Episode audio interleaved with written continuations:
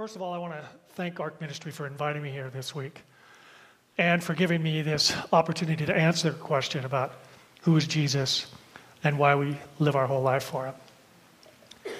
Wow, after that uh, worship, I haven't done that for a while. My voice wasn't trained. Come on, Holy Spirit, get me through this. so, that was two questions in that one topic. But I want to initially add a third question. And that third question is who Jesus is not. And I think it's important that we look at who he is not because there's a lot of myths out there in the world about who Jesus is. Some of them are flat out lies. Well, basically, they're all really lies because they're not giving the true Jesus. And um, why is this important? Because I think these falsehoods that are out in the world they, they sow confusion. And so people that are not followers of Jesus will then tend to either follow after that false Jesus or they just won't believe it at all because it's too fantastic.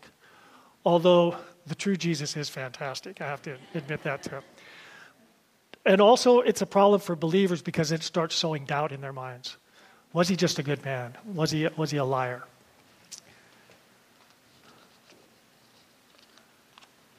When I get to the part about who Jesus is, I'm going to look at what who Peter says that he is, who Paul says that he is, and then finally who Jesus says that he is.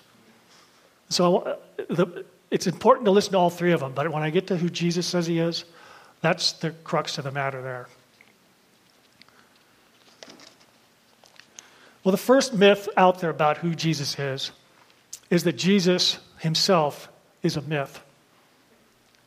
There's a guy named Bart Ehrman who is an agnostic atheist. He breaks atheism down into these different subcategories, but let's just say he's an atheist. He wrote a book in 2012 titled Did Jesus Exist? The Historical Argument for Jesus of Nazareth. Now, Bart Ehrman is a New Testament scholar, and he's well respected among the atheists, and Christians actually look at him and say, well, you know, he's honest. He, he actually believes Jesus exists. But Bart Ehrman grew up in the church, and then he fell away and g- gave up his faith. But in this book, he actually debunks the myths of these people that he calls Jesus mythicists. And that's basically anybody that believes Jesus never really existed. Now, so many atheists don't believe Jesus existed, but who else might not believe that Jesus existed?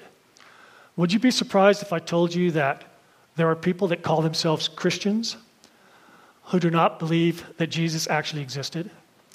They see Christianity and they see the person of Jesus basically as made up, but they love the way Jesus lived his life.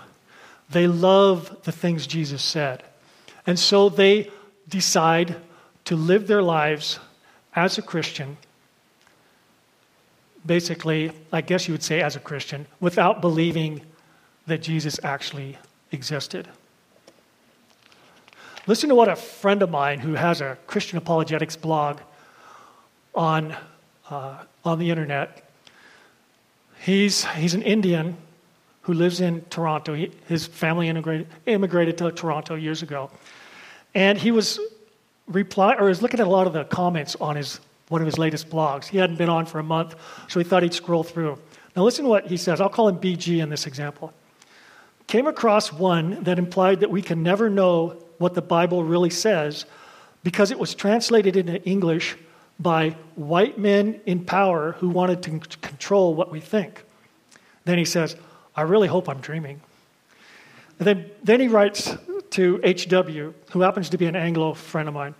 He says, Thought you might appreciate the ingenuity displayed in the comment. H.W. writes back, This looks perfectly fine in my professional opinion. And then BG writes, Okay, we're in a shared dream. Uh, then SS, who lives in India, he writes to BG and he says, That's a common line of thought found among the progressive brand, far more than non Christians. Hardly a day goes by when I don't come across variations of it. BG, in India or online? SS, online.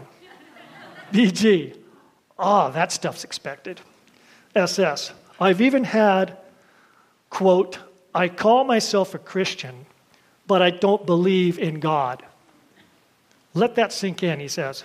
Now, now when I was developing this talk, I was just scrolling through Facebook and I saw that. I go, whoa, this is great. This, this will give a great example of what I'm talking about.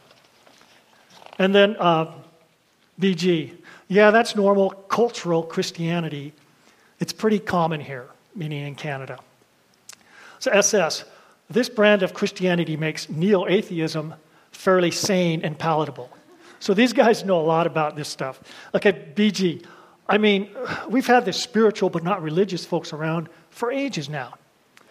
This is just a new label. Christianity without Christ appears attractive to them. I suppose, regardless of how devoid of content it is. I love the part where he puts how devoid of content it is, because that's really what it is without Jesus. And then SS, he puts the finishing touch on this Christianity without Christ, godliness without God. I hope they have a logic for dummies lying around somewhere, which I'm going, well, maybe you didn't need to put that in there. But, but you get it? You see what he's saying? It's illogical to believe in Christianity without Christ. So, just because one skeptic and most Christians, as I gave you an example, but true Christians do believe that Jesus is real. But does that mean that he is? Not necessarily. But I want to make a case that he is. First, the writers of the New Testament, they believed that he was real. Now, there are many arguments against those making him up, those guys, the, the writers making him up, because all they had to do was denounce him and they would have saved their lives, because many of them died because they knew that Jesus was real. They had actually met him. But um, let's not use those New, New Testament writers because if we try to do that with non believers, they'll just push back and say it's our Christian bias getting in the way. Okay, that's fine, but if I've got Christian bias, you've got atheistic bias. So you need to own up to that. I'll own up to mine, but you got to own up to yours. And so whenever somebody tries that tactic with you, you can always turn it back around on them and say, but you have to admit, and sometimes they will, and they'll laugh it off. So I'm not going to use the New Testament scholars. I'm going to talk about the Jewish non Christian writers and a couple of Roman writers.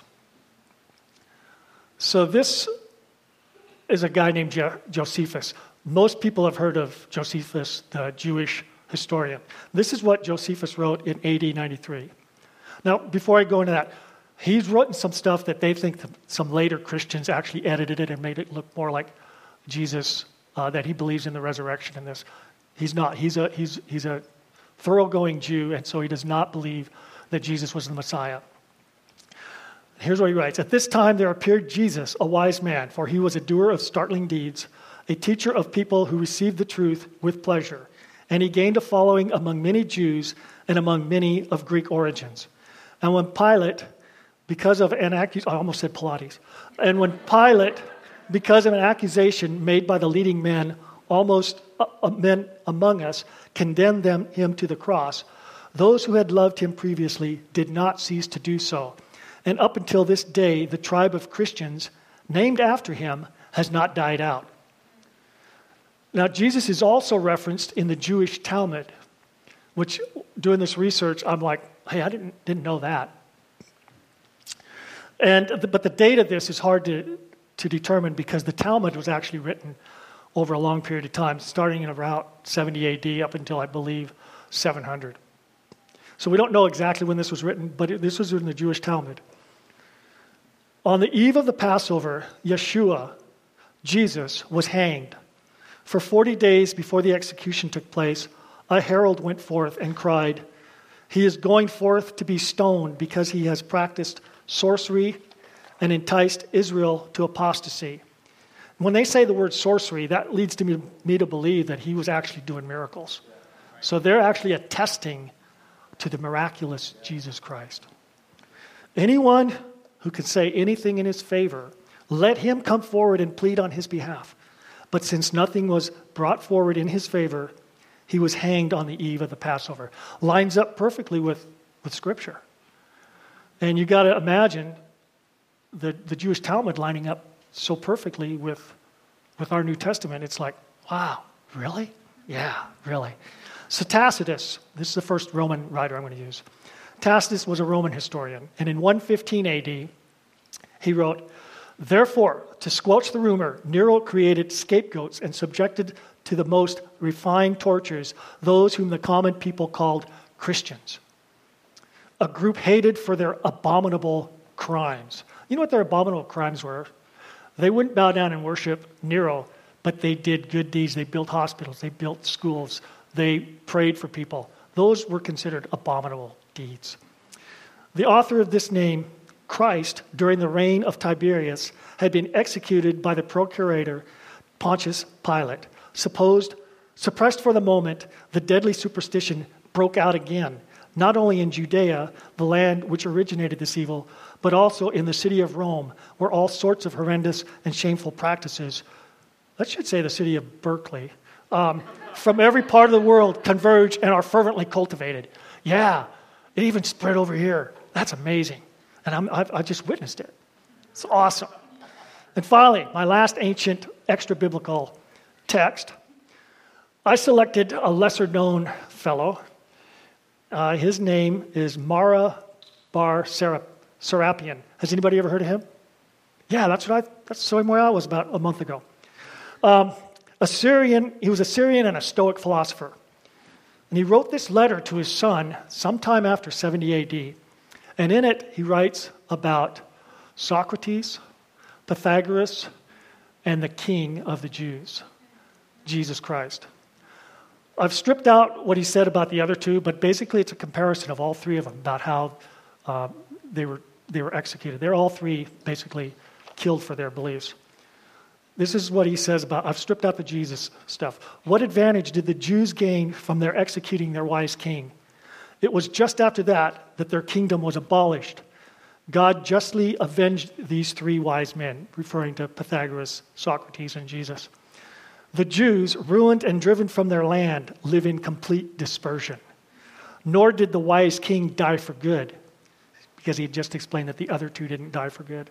He lived on in the teachings which he had given. I mean, just absolutely amazing. So it would seem that Jesus is not a myth. He actually did walk this earth.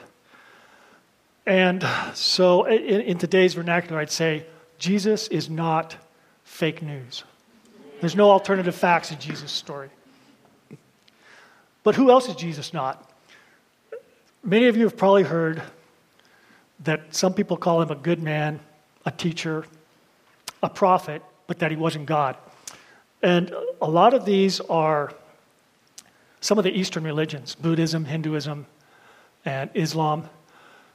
Before I go into what they say, I want to, I want to make a, a caveat here. Uh, I'm going to be sort of a reductionist at this point because there's so many different things in all these religions. I can't know all of them, although I do know some people that do know all of them. Scary. But so I'm going to reduce this down to the main ideas that they say about Jesus. So if you got an issue with me misrepresenting something. Just come and see me later and we can, we can work it out. Okay, this is what I found. Uh, this was on a website called Shepherd's Daughter on the, uh, on the internet. Buddha and Jesus Christ are exemplary figures in the Christian and Buddhist faith. But Buddhists cannot believe in Jesus Christ as he is presented in the Christian faith. They can acknowledge him as a man and not the Son of God because in Buddhism there is no God. He cannot be the Savior, a Redeemer who forgives sin and bestows new lives and blessings to those who follow him. Jesus must have lived somewhat within the precepts of, uh, that a devout Buddhist would live or would have ascribed to, but that is as far as their acknowledgement of him goes. There is no God, there can be no personal Savior, enlightenment cannot be given. And so Jesus could very well be a mythical figure. So there they even actually espouse two things that he might have existed or that he might not have. So um, Christ could very well be a mythical figure. The story of a man you would tell your kids when you want to teach them about love and self sacrifice, but nothing more. So, okay, I was a reductionist, but I think that's even a worse crime of reductionism right there. Nothing more? there was a, okay, um, so let's take a quick look at Hinduism. That was Buddhism. So let's go to Hinduism.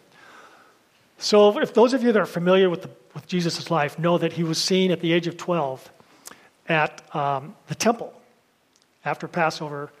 He, uh, he didn't catch up with the family, so they came back and looked over, and they found him in the temple. That's the last thing we hear about Jesus until he starts his ministry 18 years later at the age of 30. Well, the Hindus, Hinduism believes that during that time, Jesus had gone to the east and learned about all the yogic traditions. And then he came back and became a guru to the Jews. That's, that's Hinduism. And finally, let's look at Islam. There's quite a few sects within the, uh, in Islam, and they have some very differing views on what happened to Jesus. Now, they don't believe Jesus died on the cross. None of them believe that, but they do believe that he was taken up into paradise. There's two major theories on Jesus. One's called the substitution theory, and one's called the swoon theory. The substitution theory is that Allah made somebody else appear as though they were Jesus. And he was on the cross, and he died, but Jesus was somewhere else, and he went to heaven, paradise. Um, some of the sects believe that that guy on the cross was Judas. That's the substitution theory.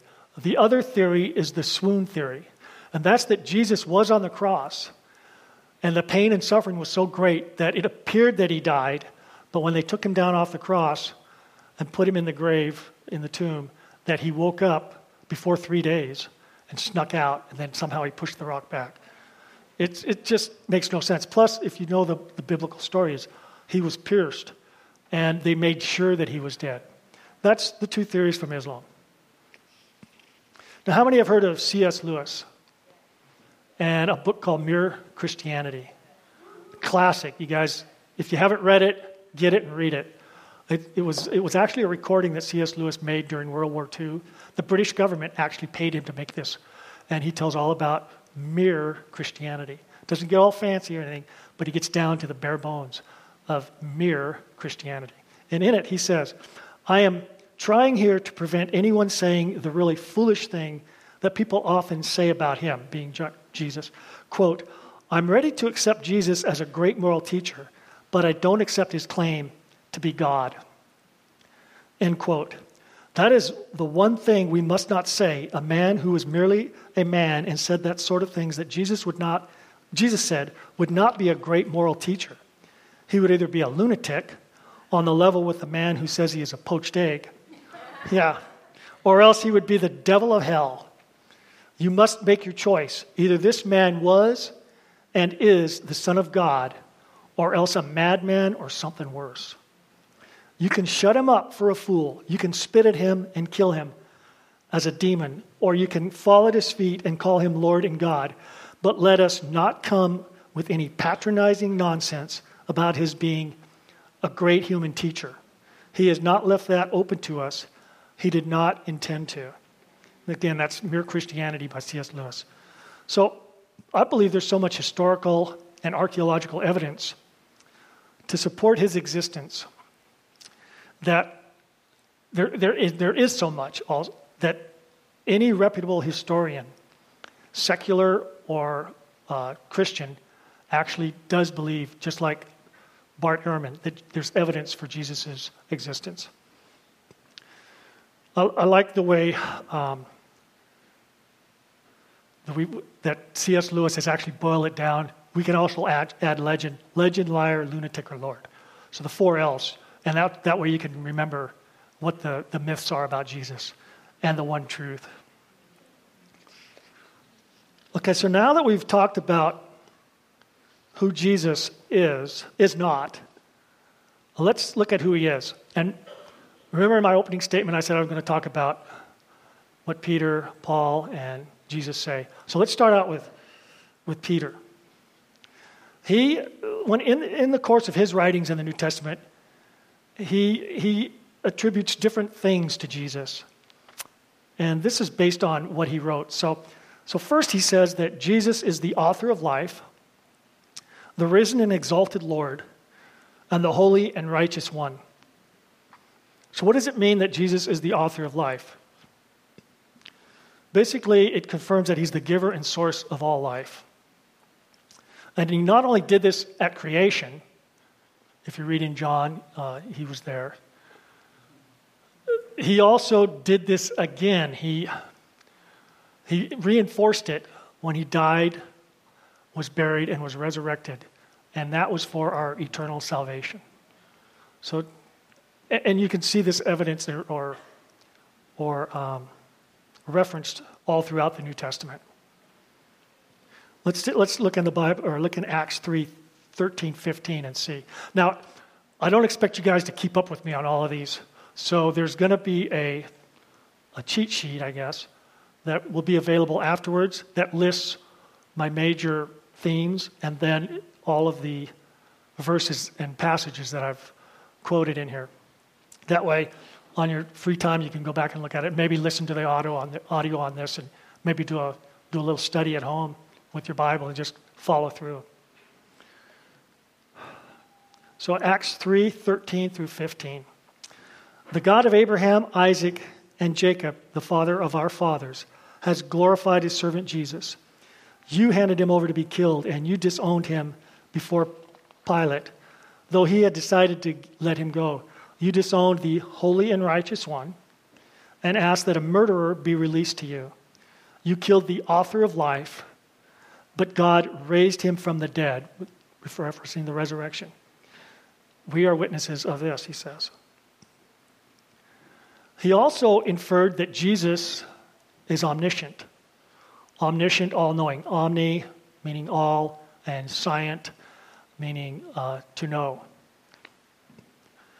Uh, after, and how do we know this? How does, where does Paul or Peter talk about this? Well, after Judas had betrayed Jesus and he had killed himself, the apostles had narrowed it down to two men. And then they did this. They prayed. Acts 1:24 says this, "You Lord, who know the hearts of all men." So basically Jesus knows everything. Show which one of show which one of these two you have chosen to take the place in this ministry and apostleship from which Judas turned aside to go on in his place. At another spot, John 16, 29 to 31. This isn't necessarily Peter, it might be, but it says his disciples said, Ah, now you are speaking plainly, not in any figure of speech. Now we know that you know all things and need none to question you. By this we believe that you came from God. Jesus answered them, Do you now believe?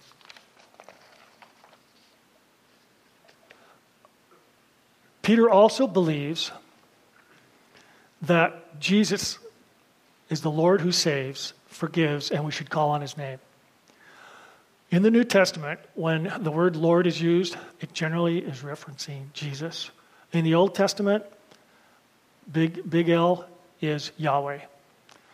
Now, watch what happens here. The Old Testament's full of people using God or Yahweh to save them or forgive them. And here's a couple examples, which I just said Jesus, Peter said that about Jesus. Psalm 25, 11. For your name's sake, O Lord, pardon my guilt, for it is great. Psalm 54, 1. Save me, O God, by your name, and vindicate me by your might. Psalm 79, 9. Help us, O God, of our salvation. For the glory of your name, deliver us and atone for our sins for your name's sake. So those all reference Yahweh. But Peter believed that Jesus is the one who does all that. At Pentecost, he told them to repent and be baptized, every one of you, in the name of Jesus Christ for the forgiveness of your sins. And when Peter says all these things about Jesus, what is he trying to tell us? If we look at all the things that Peter says about Jesus, you could also say the same things about Yahweh in the Old Testament. Boiling it down, Jesus, Peter is saying Jesus is God. Yeah. So now let's, let's move on to Paul. Paul wrote a lot of the New Testament. He wrote either 13 or 14 books of the New Testament, depending on whether or not he wrote Hebrews. That's still up in the air. They're still studying it. Who knows if it'll ever be solved before Jesus comes again, and then, we, then we'll find out. but there are conservative scholars who, or actually, I should say liberal scholars, who say that Paul only wrote six books. And I, I believe this is a, a, a, scheme to try to uh, undermine our faith in the written word. But that's another, that's another topic altogether. I could go on, but we'll just leave it at that. But for this purpose, for these purposes, I'm going to go with 13 because when I quote Paul, I may quote out of some of the books that these liberal scholars say uh, he didn't write. So how can you say Paul said this? We'll do this. I'm going to attribute these all to Paul. But, but before I get to Paul, I want to, I want to look at one of the things that Paul really maintains is that Jesus is the fulfillment of the law. When I was in worship, I started looking at the, the words of the music, and I'm like, oh my goodness. you guys may think that me and the worship team got together and said, hey, okay, I want, I, I want you to play this song, this song, because they fit right into my talk. No, that's not what happened. So um, it was just blown away. Now, I did, I did co- coordinate with one song, and that, that's going to be at the end of the service, but that doesn't count. This was really amazing. I'm like, oh my gosh, I'm going to talk about that. I'm going to talk about that. The fulfillment of the law, yeah. So it was really cool. It, it let me know that um, I'm not up here alone. Somebody's helping me. So um, the fulfillment of the law. But why does he believe that? Because in Matthew 5:17, Jesus said this: "Do not think that I came to abolish the law or the prophets. I did not come to abolish, but to fulfill." So in Romans 8, 1 through 4, Paul writes this. It's about the coming and fulfilling of the law. Romans 8, 1 through 4. Or it's about Jesus coming and the fulfillment of the law. There is therefore now no condemnation for those who are in Christ Jesus. For the law of the Spirit of life in Christ Jesus will set you free from the law of sin and death. For God has done what the law, weakened by the flesh, could not do by sending his own Son in the likeness of sinful flesh and to deal with sin. He condemns sin in the flesh so that the just requirement of the law might be fulfilled in us, who walks not according to the flesh, but according to the Spirit. So what does this mean for us? We need to go to Galatians 2:16 and see what that says. Paul says, Paul again writes, "Yet we know that person is not justified by works of the law, but through faith in Jesus Christ." So we also have believed in Christ Jesus in order to be justified by faith in Christ and not by works of the law. Because by works of the law, no one will be justified. In other words, Jesus fulfilled the law because we could not, so that we could be justified by faith. I mean, if you guys want to go back and, and look at that later, and I'll, I'll be here for Taco Sunday. Um, come and come and talk to me because that, that really excites me the way everything is in, intertwined in this Bible. Paul also believed that Jesus is pre existent. So that would be totally consistent with him being an incarnate human. Uh, Romans 8 3 For what the law could not do, weak as it was through the flesh, God did, sending his own Son in the likeness of sinful flesh, and as an offering for sin, he condemns sin in the flesh. So I've got, I've got about five scriptures that actually reinforce this idea that Paul's trying to, to give us that Jesus has existed throughout eternity. 1 Corinthians 8 6. Yet for, for us there is but one God, the Father, from whom are all things, and we exist for him, I mean, that goes back to worship. And one Lord Jesus Christ, by whom all things and we exist through him. I mean, that's almost word for word what we sang earlier. 1 Corinthians 10:4, and all drank the same spiritual drink. This one's really cool. For they were drinking from a spiritual rock which followed them. And the rock was Christ. In your Bible, if you have their cross references in the middle column, center column, that will be referenced back to the Exodus when they struck the rock. That rock was Jesus Christ. Anyway, that's what Paul says. I'm not saying it, Paul said it, and he's inspired by the Holy Spirit. 1 Corinthians 15:47. The man, the first man is from the earth, earthy. The second man is from heaven, and the first man being Adam, second man being Jesus Christ. It says he comes from heaven. 2 Corinthians 8 9. For you know the grace of our Lord Jesus Christ, that though he was rich, yet for our sake he, came, he became poor, so that through his poverty we might become rich. So, rich in heaven, poor here on earth, rich. We're poor here on earth, and I'm not talking about uh, earthly riches. And then we go to heaven. And then finally, Galatians 4 4. But when the fullness of time came, God sent forth his Son, born of a woman, born under the law. So those things point to Jesus existing for eternity. So, like Peter and Paul, or like Peter, Paul also makes correlations between uh, who Jesus is and who Yahweh is in the Old Testament. One indication that Paul thought Jesus was Yahweh comes from the fact that he used Old Testament passages which referred to Yahweh and then applies them to Jesus in the New Testament.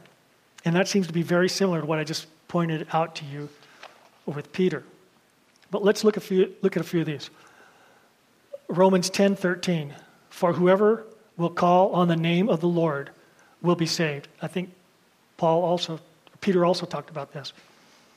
But in Joel 2:32 it says, "And it will come about that whoever calls on the name of the Lord will be delivered." Remember, Jesus, Lord in the New Testament, Yahweh, Lord in the Old Testament. 1 Corinthians 2:16 For who has known the mind of the Lord that he will instruct him? But we have the mind of Christ. Isaiah 40:13 Who has directed the spirit of the Lord or has his counselor or as his counselor has informed him? New Testament Paul or yeah Paul 1 Corinthians 10:26 For the earth is the Lord's and all it contains. Psalm 24:1 The earth is the Lord's and all it contains the world and those who dwell in it. So you can see these correlations between who Yahweh is and who Jesus is. 2 Corinthians 10:17, but he who boasts is to boast in the Lord. Back to the Old Testament, Jeremiah 9:24, but let him who boasts boast of this, that he understands and knows me, that I am the Lord, who exercises loving kindness, justice and righteousness on earth. For I delight in these things, declares the Lord. So, Paul, it would seem, comes to the same conclusion that Peter does that Jesus is God. So, now I want to look at what Jesus said. Well, if you have a red letter Bible and you open it up, you can flip through it and you can see Jesus said a lot of things. A lot. It's all good, just like those non believers they say, wow, that's good stuff. I want to live like that. But I, I could go through a lot of that stuff where he, he may call himself God, he may tell us how to live our lives. But I really want to home in on one verse, one passage in particular. If you were to pick one where Jesus claims to be God, which verse in the Bible would you pick? Years ago, I sat in on a lecture from a guy named Gary Habermas, who's a scholar. He's also a, a professor at Liberty University. And he asked this question to his students Which verse would you use if you're trying to explain that Jesus actually claimed to be God? Because there are people out there, mainly the Islamic uh, religion, that does not believe Jesus ever claimed to be God. So he asked his students this question, and um, he said most of them went to John and selected John 8:58 where Jesus said, "I assure you before Abraham was, I am." Or John 10:30, "The Father and I are one." And they also cited John 20, 28, 29, where Thomas touched him and said, You're, you're my Lord, my God. And people think that that's, if Jesus didn't agree with him, that he would have rebuked Thomas. Those are all good. I, I, I can't argue those. Those do, but I don't know how convincing somebody who's not a believer would, would, look, would, would believe that. But the one I'm going to give you is more of a logic exercise and a word comparison. So, the one I want to mention that I think we should home in on today is Mark 14, 61 through 64. If you have your Bibles, you can go ahead and turn to this one because I'm going to break this down for you. So, uh, Mark 14, 61 through 64. But he kept silent and did not answer. Again, the high priest was questioning him and saying to him, Are you the Christ, the Son of the Blessed One? And Jesus said, I am. And you shall see the Son of Man sitting at the right hand of power and coming with the clouds of heaven. Tearing his clothes, the high priest said, What further need do we have of witnesses? You have heard the blasphemy. How does it seem to you? And they all condemned him to be deserving of death. Here's a little background on this passage of Scripture. The Jewish leaders were looking for a testimony in order to condemn Jesus to death. However, much of the testimony they were receiving either was false and they knew it wouldn't hold up, or a lot of it didn't agree. One guy would tell one story about the certain event, maybe of, of him healing somebody on the Sabbath, and somebody would tell another story but the stories didn't line up. So finally, the high priest gets fed up. And that's where he cuts to the chase and said, Are you the Christ? And so Jesus responded the way he did. But let's break this response down. I want to break it down into three parts. Part one is where Jesus says, I am. Or in the Greek, ago ami, ego eimi. Some scholars do not think that this is where Jesus was referring to the I am in Exodus, where Moses is at the burning bush, and uh, Jesus or God tells him, "Tell them that, that my name is I am. I am sent you." But I personally believe that it is. But there's there's, common, there's a lot of commentaries on this, and I'm also aware that um, in John, when Jesus is arrested in the garden, he actually says, ago eimi again. And everybody falls down. And I don't know if they fell down when he said this or not. So that's one excuse that they use that maybe that's not the I am that he meant. I am uh, God, actually. but I think that if you do take that stand, that, that I am is the same, then that just furthers the evidence against Jesus. Part two is, and you shall see the Son of Man seated at the right hand of power. So there's three contexts. I'm going to break this second part down into three parts. There's three contexts in which the Son of Man is used in the Bible. It's used as a regular, ordinary human being, as in Numbers 23 19. Quote, God is not a man who lies or a son of man who changes his mind. End quote. Another good example is in Psalm 146 3. Do not put your trust in princes nor in a son of man in whom there is no help. So it's obvious from the context of those two verses that it's not referencing Jesus. So it, it's used 12 ways in the Bible in that manner. Like, I could refer to myself as a son of man. Obviously, I'm not calling myself God. The second way the Son of Man is used is as it's used in Ezekiel 2 1 and 2 3, I believe. So it's used as the name of a prophet. And if you've read Ezekiel, you'll know that Ezekiel is referring to himself as Son of Man. And it's used about 100 times in that context. So let's turn to Daniel 7 13, 14. And you guys may already be thinking about that. But if you've got your Bible and you, or your, your app, you might want to go here and, and follow this. Because this is the third way in which Son of Man is used in the Bible. Daniel 7 13 through 14 says this In my vision at night, now this is Daniel writing this, I looked, and there before me was one like a son of man, coming with the clouds of heaven. He approached the Ancient of Days and was led into his presence. He was given authority, glory, and sovereign power. All nations and people of every language worshiped him. His dominion is an everlasting dominion that will not pass away, and his kingdom is one that will uh, never be destroyed. Same thing as we, we sang up here earlier. How did we do that? So, that's the way in which Jesus, obviously, I mean, it's obvious. That's how he was using it when he was addressing the high priest. Because if he had been using it in any other manner, the, the high priest would have been very disappointed. He wouldn't have nailed him. Nailed him? Yeah. Okay, also in the second part, is seated at the right hand of power. Psalm 110, uh, 110 says, the Lord declared to my soul, to, to my Lord, sit at my right hand until I make your enemies your footstool. So if he would have said this alone, he would have been sentenced to death because uh, for blasphemy because he claimed to be sitting at the right hand of, of God. But he did this whole thing and it's all one big statement. So let's get to part three is coming with the clouds of heaven. Coming with the clouds of heaven always refers to God. And the priests also knew that this referred to Daniel 7 13 through 14. So that was, that was what did it.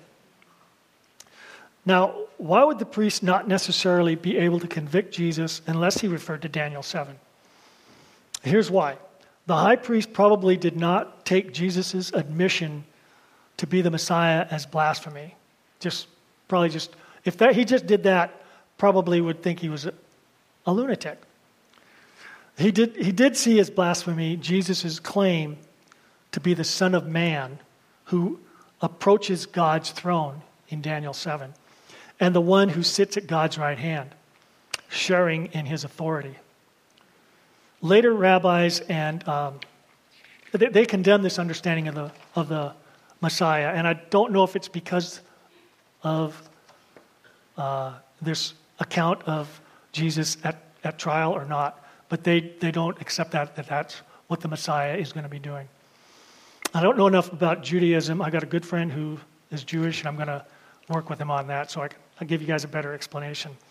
Um, threatening the high priest was related to the charge of blasphemy, and Jesus did that when he said that he would, he didn't say it, but he intimated that having seated at the right hand of God the Father that he would be judging that, that high priest. And nobody judges the high priest except God.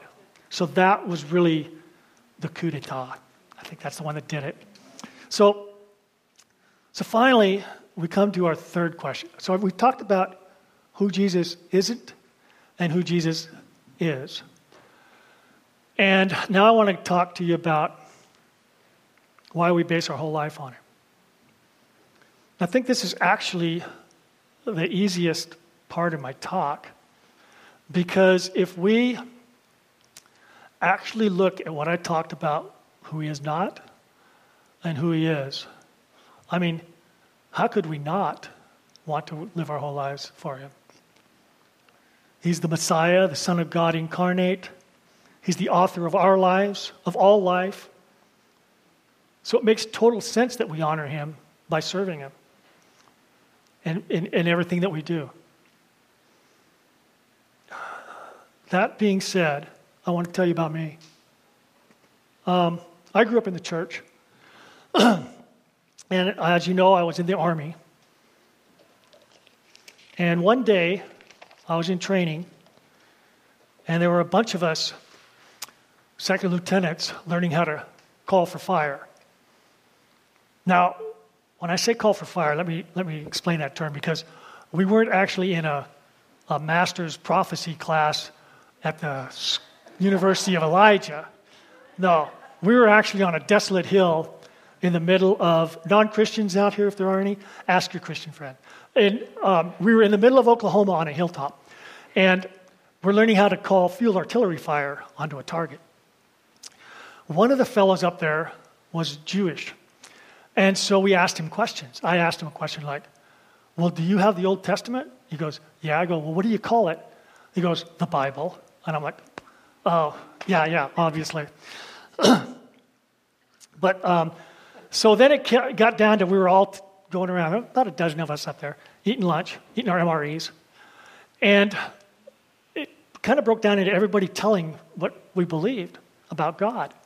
And it came to me, and Mr. Fuller, what are you? And I go, I'm a Christian. Well, the minute I said that, Lieutenant Ramos busted out laughing. I know, deep belly laugh. yeah, right, Fuller. You're a Christian. And I'm like, oh my gosh. I mean, that was convicting. That grieved me. Because have you ever heard the, the, the question if you were ever arrested for being a Christian, would they have enough evidence to convict you? Well, Ramos just acquitted me right there. I'm like, oh my God, this is not good. So I got to, to thinking about that and praying and, and actually repenting and deciding that I was definitely going to recommit my life to, to Christ because I wanted to emanate the love of Christ wherever I went, to whomever I talked to, whoever saw me. So um,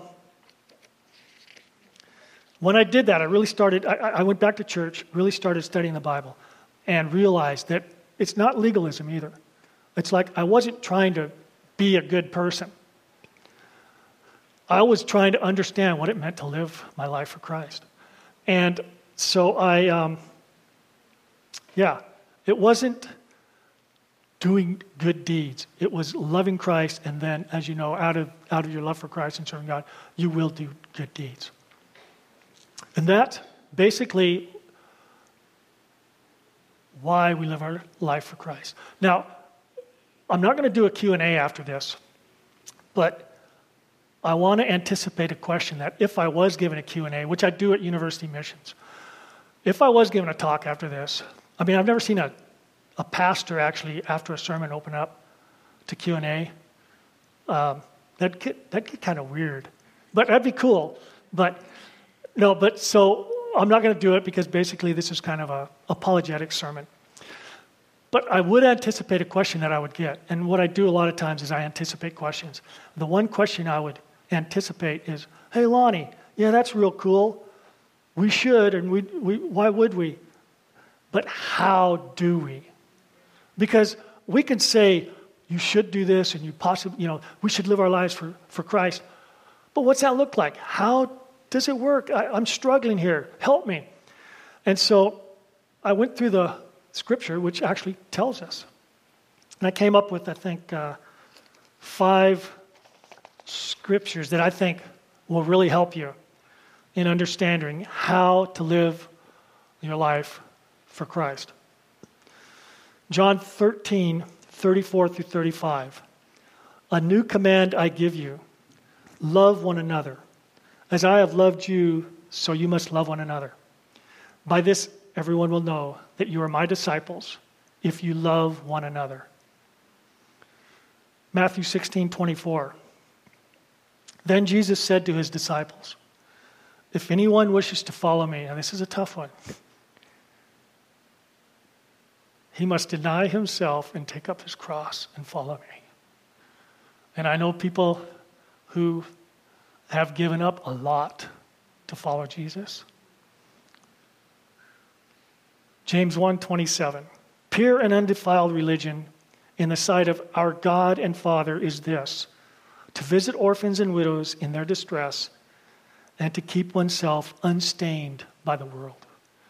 You know, we're supposed to be in the world, not of the world, and it's, it's difficult, it's a struggle, but with, with the help of Jesus and the Holy Spirit, you can do it. 1 Thessalonians 5 9 through 11. For God has not destined us for wrath, but for obtaining salvation through our Lord Jesus Christ, who died for us, so that whether we are awake or asleep, we will live together with him.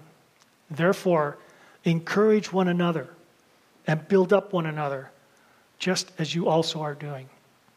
And finally, this last one, which I believe is the purpose of why we're here on, on this earth, and also tells us how to live.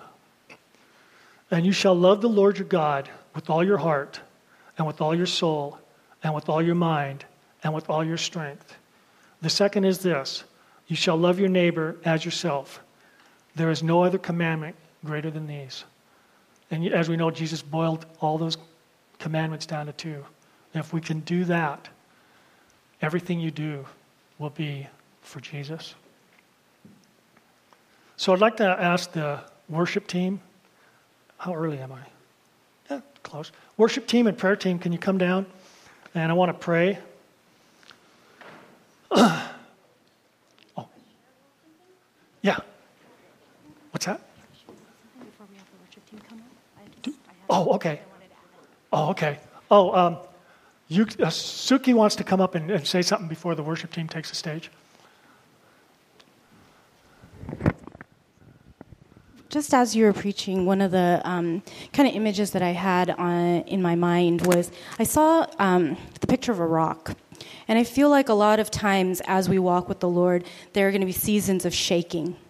And every single place that is built on an area where it is true, 100% truth, that area, even if everything else shakes, that won't shake. But mm. when you start to start at a very, very beginning, the fact that Jesus was a real person.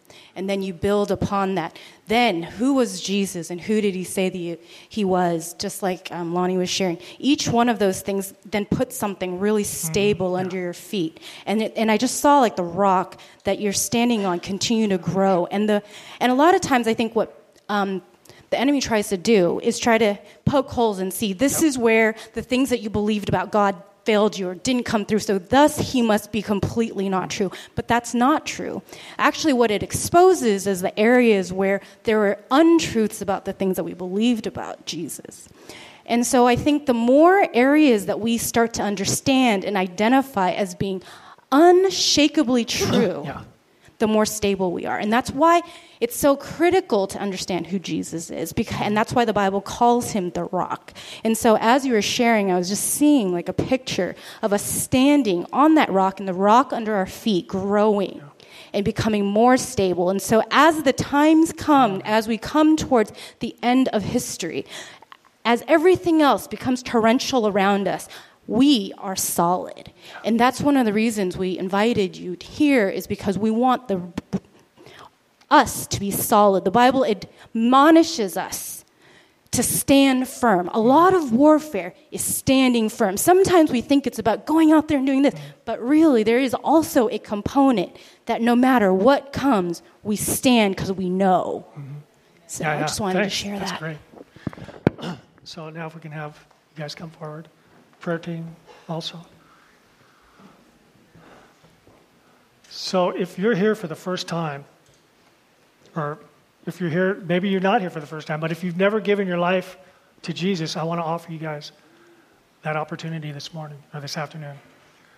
Also, if what I said struck you and you realize that I haven't been living my life for Jesus, even though I call myself a Christian, I want to make that commitment, recommit my life today. So, um, I want to leave you in a simple prayer, and it, it basically says, I'm sorry, please, and thank you. It's a very short prayer. If you're one who, uh, in either of those two categories, go ahead and say it to yourself as I pray it out loud. So, Heavenly Father, I'm sorry I have not lived my life for you, either because I've never accepted you as my Lord and Savior, or because I became a nominal Christian and did not commit my whole life to you. Please forgive me for not believing in your Son and for not living as if I knew him, and therefore did not allow others to see Christ in me. Thank you for sending your Son, Jesus Christ, to die on the cross for my sins allowing me to be justified by faith in you. We pray these things in your precious Son, Jesus Christ's name. Amen. Now, if you prayed that prayer, whether for the first time or you were recommitting your life, you need to tell somebody. We got the prayer team up here, and you can either do that, which I, I highly recommend, or tell, if, if you're here visiting with somebody, tell somebody who brought you. Or tell somebody out while you're stuffing a taco in your face. But tell somebody because you, it just make a public announcement so that God can see you do that. And it, it just, it, it just makes it so real when you share it. And uh, that's really all I've got now. So, worship team. All right, let me get out of the way.